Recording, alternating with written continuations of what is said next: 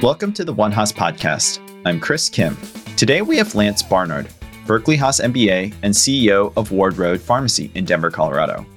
Lance is an experienced finance professional, entrepreneur, and leads Ward Road Pharmacy, an institutional pharmacy that provides the highest level of service, specializing in long term care, compounding, and home care products. Lance, welcome and great to have you on the show. Great to be here, Chris. Thanks so much. Lance, it's uh, great to have you on the show today. We'd love to s- just start with kind of your background in terms of some of the specifics. Your Berkeley Haas MBA, uh, you did your undergrad at SMU Southern Methodist University studying business. And before you were the CEO of Ward Road Pharmacy, you worked at places like Goldman Sachs and Samsung Electronics. You've also lived in a ton of different places the East Coast, West Coast. You're sharing Texas and Utah and now Colorado. Where did you grow up and where did your story begin?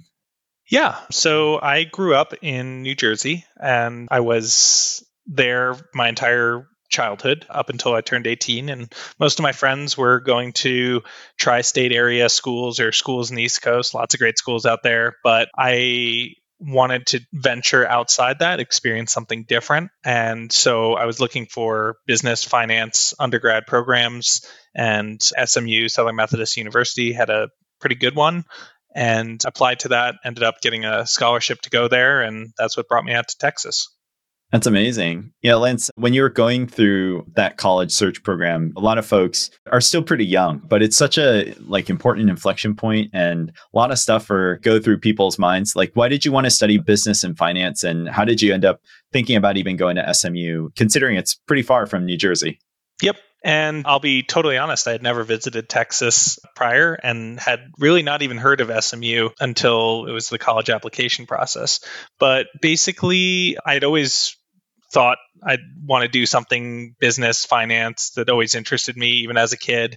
I was that kid who was starting up random businesses. I had a snow shoveling business and a lawn mowing business. And so I started out at a young age, probably did my first round of snow shoveling when I was gosh 10 11 12 years old just going out there for neighbors bringing out flyers. But i love the idea of a business. I always liked playing monopoly and all the tycoon games. And i definitely wanted to go into the business or finance world and I was looking for a good undergrad program. Didn't want a massive school. I wanted to kind of get to know my professors and have a closer group of friends and not feel like I was one in a million. Ruled out the the really large schools, and from there just looked at the top undergrad business and finance programs out there and applied and again was you know fortunate enough to get a, a scholarship out at smu and that made it an easy choice can you explain a bit about um, what your experience life uh, was like when you landed in Dallas? Um, you know, Dallas is a maybe a very different place from New Jersey, but it seems like you did pretty well and transitioned into that college life.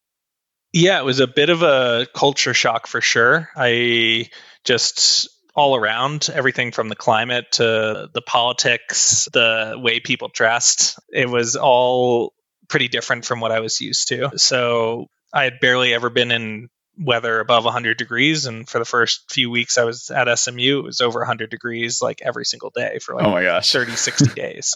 And that it did doesn't the, the crazy thing is in the summer it doesn't get even at night it doesn't go much below that so it's still hot at night. And so that that was honestly the hardest part about moving out there was just getting used to the heat. And as someone who wasn't always the best about drinking water like i'd be getting headaches all the time and whatever. But ended up getting used to that. The Texas way of doing things is definitely different, a little bit more country, not people in Texas are very uh, fiercely defend Texas. There's a lot of state pride, and they're very careful to call themselves Texans and not Southerners, which is a mistake I learned pretty early on. But yeah, the, that whole everything's bigger in Texas definitely applies to a lot of different things. A lot of big personalities out there. The New Jersey, where I grew up, there were a lot of things that were like everything was old. You'd have houses that were from the 1800s, and everything is so like rooted in deep history and been there since the founding of the U.S. In Texas, everything was new. It was like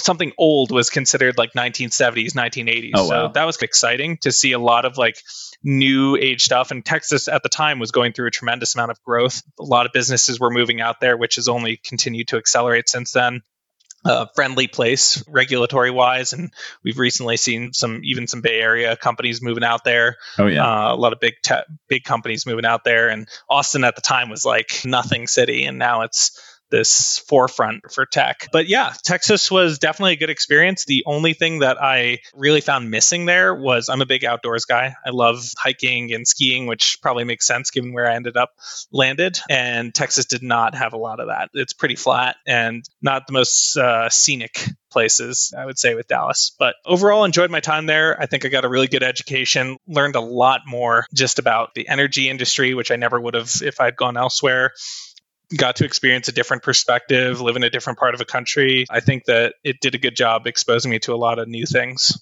Yeah, Lance, you said you're really passionate about going to business and or maybe finance, and you ended up after you graduated going into finance. Can you explain a bit about what that journey was like, and um, you know, included maybe even moving, and what that experience was like being a young professional coming out of college? Yeah, so I was I didn't go through any major career pivots or intentions when I was at SMU. I came in wanting to do business finance and left doing business finance. I around sophomore junior year, I had internships. I had an internship in private equity and was on that traditional finance route at the time. I was straddling between did I want to go do a career in finance, maybe go into banking and go into private equity or did I want to do something more entrepreneurial? In the back of my mind, I kind of probably knew the answer to that, but I thought at the very least, starting my career in finance would be the best way to gain that really core set of skills to be successful at business later in life. So, learning how to read financial statements and um, learning to use Excel and all the things that you get to learn as an analyst working for a bank. Did ended up interviewing for equity research position at Goldman Sachs. The name was obviously a big factor in working for a large kind of reputable company. I knew that would serve me well regardless of where where I went, and I'd get that core skill set. And so it was kind of a no brainer for me uh, to apply to that. Fortunately, got the job, and that ended up being a fantastic springboard for the rest of my career. And as an added bonus, that's where I met my wife. yeah. For some of the folks who aren't as familiar with kind of banking and some of the roles, could you explain a bit what an equity research analyst will typically do and how that role fits within the broader kind of context of the bank? Yeah, so most people, when they think about investment banks, they're thinking about mergers and acquisitions and capital raises and debt financing. Equity research is a bit different. So, equity research is studying companies in the public market and writing up articles on those, tracking their earnings, providing commentary, and generally where you think the stock is headed directionally. So the clients for equity research are typically institutional investors, so pensions, hedge funds, money managers. They'll read your reports and uh, your analysis, and um, you also get to talk a lot with company executives in your coverage. So I covered the retail sector. So I covered a lot of uh, mall-based apparel companies. I covered Nike, Under Armour, Lululemon, and some of the department stores. And every quarter, we'd log in super early in the morning, analyze the earnings, and provide our kind of insight on what was happening both at the company-wide level and the macro level. Yeah. Lance, uh, for a lot of folks, going to Goldman is like a dream job. And that was uh, uh, your first job. And, and you definitely had a, a really awesome career after that. Once you kind of got settled and maybe were thinking about what was next, you know, what, what was going through your mind at that point? And um, what was that experience like, both before starting the MBA and then deciding to actually go to the MBA program? Yeah, so my journey to the MBA from Goldman was I was about a year and a half in to my job and got that entrepreneurial itch that I wanted to try something on my own. And I felt that I'd gained a, a good amount of knowledge over the past year and a half and wanted to see what it would look like to do something on my own. So I ended up actually buying my first company, and that's what led me to leave Goldman. It was a small kind of Amazon FBA business. I was the only person running it, but um, selling health and beauty products had a decent reputation and cash flow, at least for that time and I was eager to see where I could grow things. And so I left my career or left my job at Goldman to go do that full time for about a year and a half. And so during that time learned a lot about search engine optimization and running a business. It was a really good intro to figuring out how to run a business. And the company, I, I actually still have it today. It still runs, but after a certain point, it plateaued and I couldn't figure out how to bring it to the next level. And I was like, all right, so I have more or less automated a lot of the processes, have a lot of time on my hands. I need something else to do. Hmm. And a friend of mine introduced me to a hiring manager at Samsung who was looking to help grow out the trade in division. So, trading in your mobile phone for a new phone. That was a novel concept at the time. It wasn't happening in a lot of places, but we knew that there was a lot of residual value in phones and that you could trade it in for credit. My boss hired me to help start that program up and see where we took it. So, in the years that I was there, we grew it from basically zero to 100 million a year business, just trading in phones, refurbishing them. We started up a certified pre owned division within the team and uh, that process kind of end to end. And so I, that was a unique job. It was a combination of finance, operations, logistics, make some trips out to warehouses, doing the financial analysis, figuring out what how much we should offer in trading credit, a bit of project management thrown in there, uh, starting up kind of new programs here and there. We expanded out to other categories, laptops and even audio devices like headphones, trading those in. Oh, and wow. so Samsung was really kind of at the forefront of that whole trade in movement, which now everyone has. Uh, you can trade in your phone anywhere or pretty much any electronic device. So that was really a cool experience. But it was actually my boss who had uh, suggested he'd say, Hey, have you ever thought about doing an MBA? He had come from a consulting background and it was like, I think that's a really good that'll give you a lot of optionality and it's necessary to continue further and become an executive at Samsung if that's what you want to do but otherwise it's just a good thing to have was like, yeah, that's probably a good point. And then my girlfriend at the time was also looking to do an MBA. So we studied together for the GMAT and started the application process together and applied to the same schools. Thankfully, got into the same schools. And we'd applied to several different programs. We'd applied to some MBAs in the East Coast and West Coast and even in Texas. And at the end of the day, the decision to come to Haas, again, I still knew that I had wanted to do entrepreneurship at some point and Berkeley was is pretty well known for its startup culture. Christina, my wife, wanted to go into venture capital and there's no better place to do that than the Bay Area. It made sense for both of us and I was like we're going to go to this huge startup hub, the startup hub of America and uh, figure out what we want to do next and that's what led us to apply. That's awesome, Lance. What was it like? Maybe you could share some perspective. You know, I know a lot of Haasies uh, whether they're career pivoting or something or thinking about doing something different. You know, you went from working at a, a really well-known bank and then going to really a, a, global company, but in many ways still kind of an international company. You know, a very strong Korean culture over at Samsung.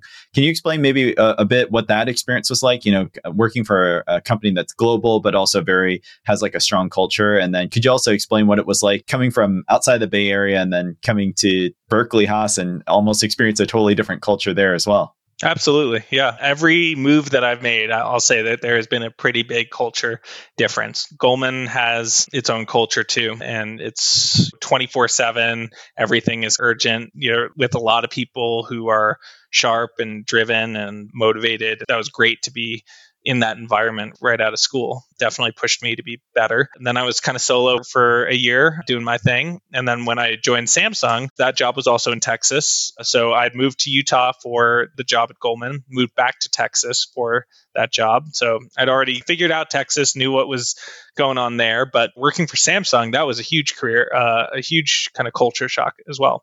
It's a people don't know this about Samsung, but Samsung does everything. And I mean that. They have, in addition to what we know them for, the electronics element, mm-hmm. they have an automotive arm, they have a healthcare arm, they have amusement parks, they have hotels, they have, they represent, I think they represent like between six and 10% of South Korea's GDP. Oh my gosh, wow. Just in that one company. So it's pretty insane. So, yeah, working for a company, I think a lot of people in the US tend to just work for companies based in the US and working for a company that's not headquartered in the US is totally a, a different experience. And the US division, while it's probably their largest division, is still at the end of the day a subsidiary of South Korea and everyone at the end of the day is reporting back to HQ. So there was there there were language barriers that we had to overcome. The company does have a concept of a dispatcher which really serves as people who help communicate what's going on in your day to day and your quarter and what your kind of targets are and they they relay that back to HQ and then HQ works through them to express what it is that they want to see. And so you have this like middleman that's just necessary because of the environment and uh, the language gap. But it was really cool. It was great to work with the company. I got to work with people from not just from Korea, but even in Europe. And so that was pretty exciting just to work for a truly global company. Definitely the Korean cultures pretty different than US culture. Took some getting used to of just how expectations on communication and how you're supposed to address people even just a lot of minor nuances that you kind of learn so it's a, it was great perspective. And then I think the last part of your question was going to Berkeley as an outsider. So when I applied to grad school and um, I stayed at my job at Samsung, so I did the EW program, and so I kept my job. Turned into, I guess I technically transferred to the uh, Mountain View office, but really it was more of a remote work situation. I did that before it became cool and everyone else did it with COVID. but moving out to the Bay Area, again, another just totally different experience. I moved from an undergrad program and, and a general area that was fairly conservative and it just, you know, had a certain the energy business dominates out there and working for Samsung to the Bay Area, which is just a totally totally different environment and i absolutely loved immediately off the bat kind of the nature i thought Haas was gorgeous. I thought the Bay Area was stunning. The weather was phenomenal. That was all great. Not so great, the cost of living and um, running my businesses became uh, a little bit more challenging. But no, it was, it was a every single move I've been grateful for because it's given me a lot of additional perspective on life. And it was, I really did enjoy my time in the Bay. I think I knew at the end of the day that wasn't where I was necessarily going to end up, but it was a, a great two years. Yeah. Lance, can you explain any memories that you have during the program or any difficulties or, or obstacles that you overcame? And then how did you end up deciding uh, that you wanted to strike out and become uh, an entrepreneur or uh, take a more entrepreneurial route again after being at such a big company like Samsung? Yeah, I came in with the intent of doing something entrepreneurial. Uh, I didn't know if that would be mean joining a startup and that's for a while what I thought I would do. Kind of look for some series seed round, series A, series B, series C, whatever it was, company, and and be a key member of growing there, or start my own thing. And so I pursued a lot of different paths right off the bat, and got briefly involved with Berkeley Skydeck. My wife got much more involved than I did and applied for a fellowship at a forum through the law school at Berkeley, which was like small business law. That was great, learned a lot there. And so I was exploring all these different paths for entrepreneurship. And within, I would say it was like the first month or so, there was a speaker coming to talk about the concept of entrepreneurship through acquisition and the term search fund. And that's where I, I heard the terminology first. It was one of the search fund invest investors come out and they pitched, hey, you can become a CEO of a company and buy it and grow it and be responsible for the day to day and have significant equity stake. And I was like, wow, that sounds amazing. That's exactly what I want to do. It's a bigger version of what I had previously done buying my Amazon business, but stepping in and it resonated with me because I, I, don't think I've ever, unfortunately, just never had that spark to bring something from zero, zero to one. I like to tell people I think I'm better suited to bring something from one to 10 than zero to one. I'm just really good at optimizing processes, improving things, efficiency, and like having the resources to do big, um, implementations or take some risks. And that's not something I'd necessarily get to do if I was starting from the ground up with limited resources. So that model just resonated with me. And I very quickly, so within one month, I knew exactly what I wanted to do. And it was just a matter of execution. And so the rest of my time at Haas was just spent learning more about that search fund world, all the different things it entails, going to conferences, making connections, meeting investors, and ultimately finding and buying a company. Yeah, Lance, I think for folks who are on campus, the whole idea of becoming a, an entrepreneur through acquisition or being an executive through acquisition, that search fund concept, it's becoming really more commonplace. And a couple of Haasies have really done yep. really well, including folks like yourself. Could you explain a bit about what that process is like tactically, what happens, and then how does someone go from where they are today to actually uh, identifying a, a company and then taking it over as the executive? Yeah. So there are uh, two forms of uh, search fund, really. There's what's called the traditional search and uh, self funded search. So a traditional search fund uh, will that's what I learned about first at Haas and when those speakers came out. They, it's a mechanism where you raise a fund from a set of private equity sponsors and they'll pay you a stipend to go out and search for a business for a year or two years. And um, they'll help you navigate that, provide resources, but ultimately you go out there and look for a business of a certain size. And that's typically in the 10 to 20 million dollar range and uh, you go and find that business and then present it to your consortium of investors. And if they all think that it's a good investment, they'll fund the acquisition for you. And then you step in as CEO and you hit the ground running and, and try to improve things and grow the company as much as you can.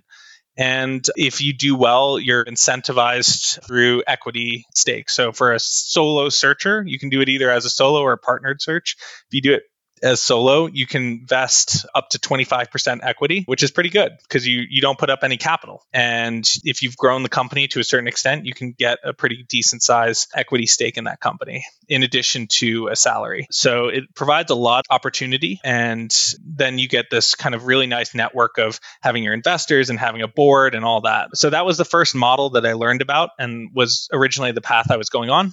And then at one of the conferences, so there are two big search fund conferences a year. There's one hosted by Kellogg Booth and one hosted by Harvard. I went to both of those and I found out about the self fund model. And the self funded model is a little bit bit of a misnomer. It's not I had a stack of millions of dollars going into this and being like, yeah, I can just fund and buy a business myself. But there's a program uh, called the SBA program, Small Business Administration. Uh, they run what's called the SBA 7A loan, and people may have heard about that through the pandemic. There was a lot of kind of subsidies and payroll protection. It's all kind of under the, the SBA umbrella. But the SBA 7A loan is a loan of up to $5 million and it doesn't have to be asset backed. It can be basically cash flow based.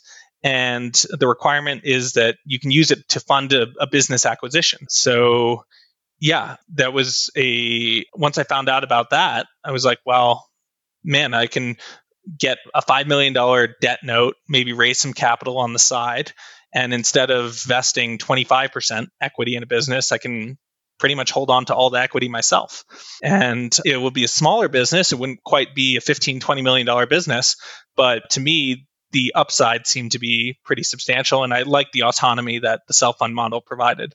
Now, it's definitely a riskier play because you do incur diligence costs and no one's paying for you to search. They would be in a traditional search fund. But ultimately, if you're able to grow things and grow things well, there's a good amount of upside. And I think it's just a slightly different personality, someone who wants to be have complete autonomy for their decision, the decision making process and the trajectory of the company.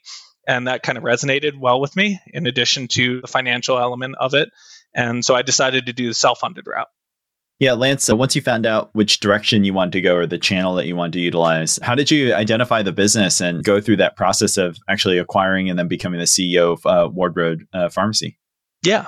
So I started out my search. The other thing that self funded search allows you to do is since you're the one doing it, you can control where you want to search and you can choose the pace at which you pursue that search. So you can do it part time, you can do it full time. It's generally not recommended that you do it part time because it is a labor intensive process and especially once you find a deal. But that is what I did and it ended up working out. Oh, so wow. I was um, kind of silly in that respect. I was had my job. I was still working at my company. I was going through my MBA and on the side looking for a business to buy. So it was a busy year for me. And I think that this coincided with COVID. Working from home, not having to commute helped with that. So it ended up allowing me so giving me some extra time. And I think that's the only way that I was able to pull that off.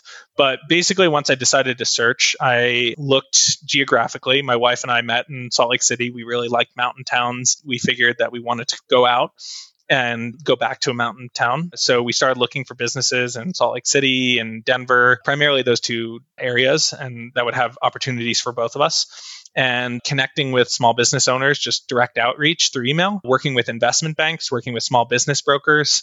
And so I ended up finding mine through an investment bank. And it was a what resonated me with me about the company. I didn't have a background in healthcare, but I did have a decent background in kind of operations and logistics. And This company ships out on a daily basis across the state of Colorado prescription medications and home care supplies and compounds. So I was like, you know, I, there's something I can wrap my head around. I can think I can be pretty efficient and help drive efficiencies and eventually to get to growth.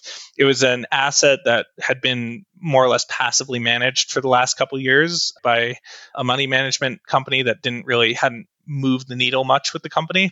So as a company there where I saw some opportunity there. And then the final thing was that by the time I found this business, we were several months into COVID. And you look at a lot of businesses during COVID and they were just absolutely decimated, like down 20, 30, 40% this company was resilient and that's another profile of search fund you're typically looking for a b2b low customer concentration, recurring cash flow, stable business that gives you a good foundation to build off of. And this checked all those boxes. It was a company that just had a lot of opportunity, hadn't missed a beat. It was an essential service, so it was never shut down during COVID and it actually grown a little bit during COVID. I was super excited about that. And uh, then I flew out here and met the team and really liked the team. And ultimately, placed an offer on it. There was kind of a prolonged process there of the initial offer and then the letter of intent and negotiations around the contract, the purchase agreement. It ended up taking several months to do, but I closed on it of May of last year. And so I'm coming up on the one year mark now. Wow, congratulations when people think about pharmacies, they often think about just their, you know, corner store retail pharmacy, but your company is a little bit different there. Could you maybe explain what Very kind of business you do and yeah, what uh, I think it's called the institutional pharmacy, is that right? Yeah, what, institutional, long-term care, closed door pharmacy, they're all have pretty much mean the same thing. What that means is that you it's not like a Walgreens. We're not, uh, you can't walk in off the street into our store and say, hey, can you fill my prescription? We primarily service group homes, assisted living facilities, and rather than do prescriptions in one, on a one off basis, we'll fill scripts for an entire home or an entire nursing agency. The, it's different there. We also, all of our, so we specialize in the intellectually and developmentally disabled community. So that's our primary clientele. And so all of our patients are on Medicaid. They some of them have primary insurance as well, but they need to be at least a Medicaid patient and they need to be under some kind of managed care. So that can be either a nursing agency, it can be in an assisted living or group home facility, or parents that are just taking care of their kids. All of our clients are under some sort of managed care.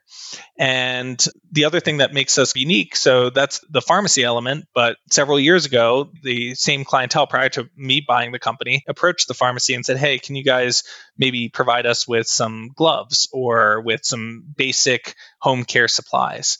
and they did. The previous owner had the founder of the company had the foresight to see the opportunity there and started to develop that. And then that grew and grew, and now that's almost about half the company. And we found out that really if everyone can get all of their supplies to take care of their patients from one place rather than getting your prescriptions from one place and your incontinence supplies from another and your wound care products from another if you can get it all from one vendor and that vendor provides a good level of customer service then that's that just makes their lives significantly easier and they get one bill at the end of the month. And so that's the that's our unique value add is that we do both home care supplies and pharmacy prescription services and are able to consolidate what may have otherwise been 5, 10, 15 vendors servicing a patient into one. Lance, you know, a lot of people dream about one day becoming a CEO. You closed on the deal, and then you're actually the CEO of the company now. What was it like, uh, like being the leader for the company? And what were some of the early things that you decided you wanted to do in order to really just help the business to grow, whether it's people wise or operations or core business itself?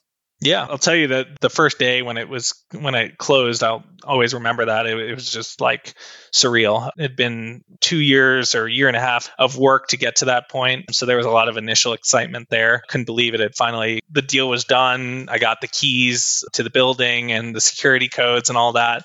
So that was super exciting. And then my first day, the previous owner brought me in, gathered the team together, introduced me, and gave me a chance to introduce myself. I think there was definitely some excitement, some nervousness on the part of the staff and myself working with kind of an unknown quantity, a fairly young guy. They found out then that I didn't really have the healthcare experience. So I think there was some initial skepticism there. I took the time to meet with every single person in the company and got to understand them a bit, let them ask me questions, kind of build that rapport. And I think that was pretty big. That was really helpful in breaking the ice there.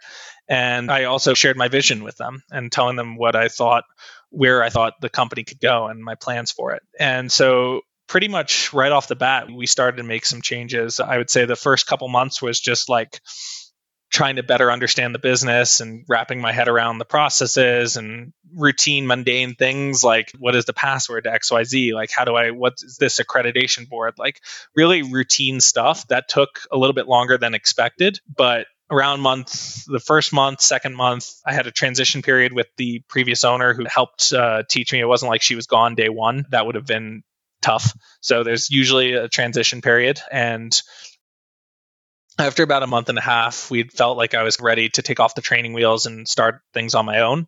And then pretty soon thereafter, we started to make some changes, just buying equipment, improving processes, buying, getting our software, getting new software, billing software, starting up, rethinking about growth. I think the company had coasted for quite a while. We didn't have and still don't really have a sales and marketing team. We've always re- relied on word of mouth, but that's that's changing. We are going to really more aggressively pursue growth going forward. But incremental changes, I think the conventional search fund wisdom is don't make any massive changes the first year. Focus on learning the business, making small incremental improvements. And then once you're really familiar, then you can make those big ticket decisions to change around the model or buy big equipment or do things. And I'm, I'm getting to that point now, which is exciting. Yeah, Lance, now that you're kind of almost uh, at a year uh, and, and looking towards the future, as a CEO and a leader, what is your focus now and where's your head at mostly now? And what do you think is important to know, especially uh, if you're going to give advice to somebody else uh, who's thinking about doing something similar to what you're doing now? Yeah, so I started out, I think when you first buy a business, you have a few things that are absolutely critical. Number one is that you learn the processes and keep the lights on and know how to pay the bills and things there. Number two, build that rapport with your team and get them to buy into the vision that you have for the company and make sure that they see that they have opportunity to grow. And a lot of times you'll be working with who may under been frustrated with the previous ownership or didn't hadn't gotten a chance to share their opinions and thoughts. So really making sure that they know that their voice is heard and that you recognize that the work that they do and trust them because you there has to be this element of trust. You're stepping into a new business that you don't have the experience with so you you have to rely on your team. So that's critical. And then number 3 is meeting with your key customers and making sure they understand that you're not going to drop the ball on them that this new transition is only going to lead to positive things so that's the other thing i did is i met with our big customers and as many people as i could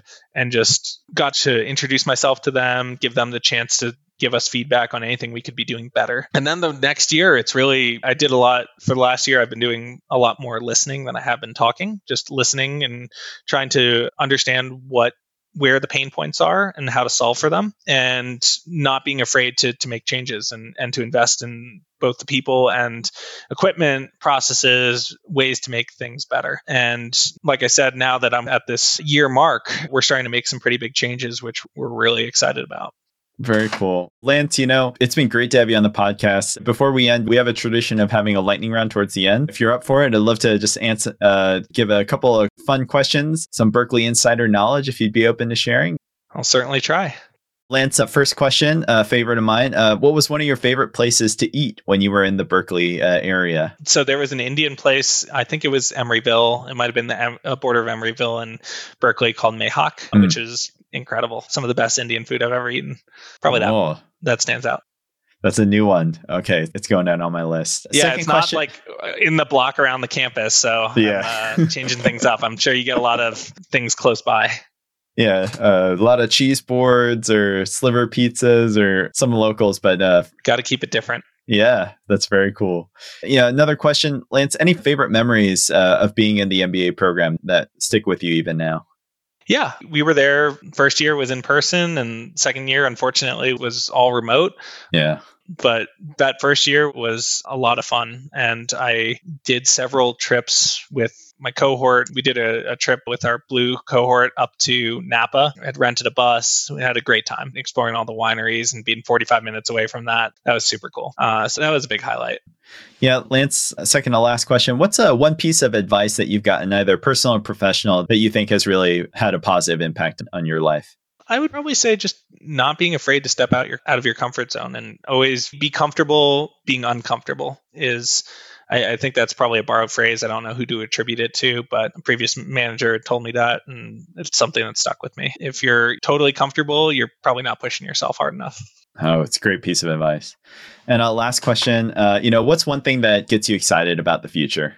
So I, right now, I, we've eaten our vegetables at the company, and um, we've implemented all these new process improvements. And I'm super excited about the future of Ward Red Pharmacy. I think we we have a tremendous kind of upside. We're exploring partnerships. I'm really excited for the next year to come.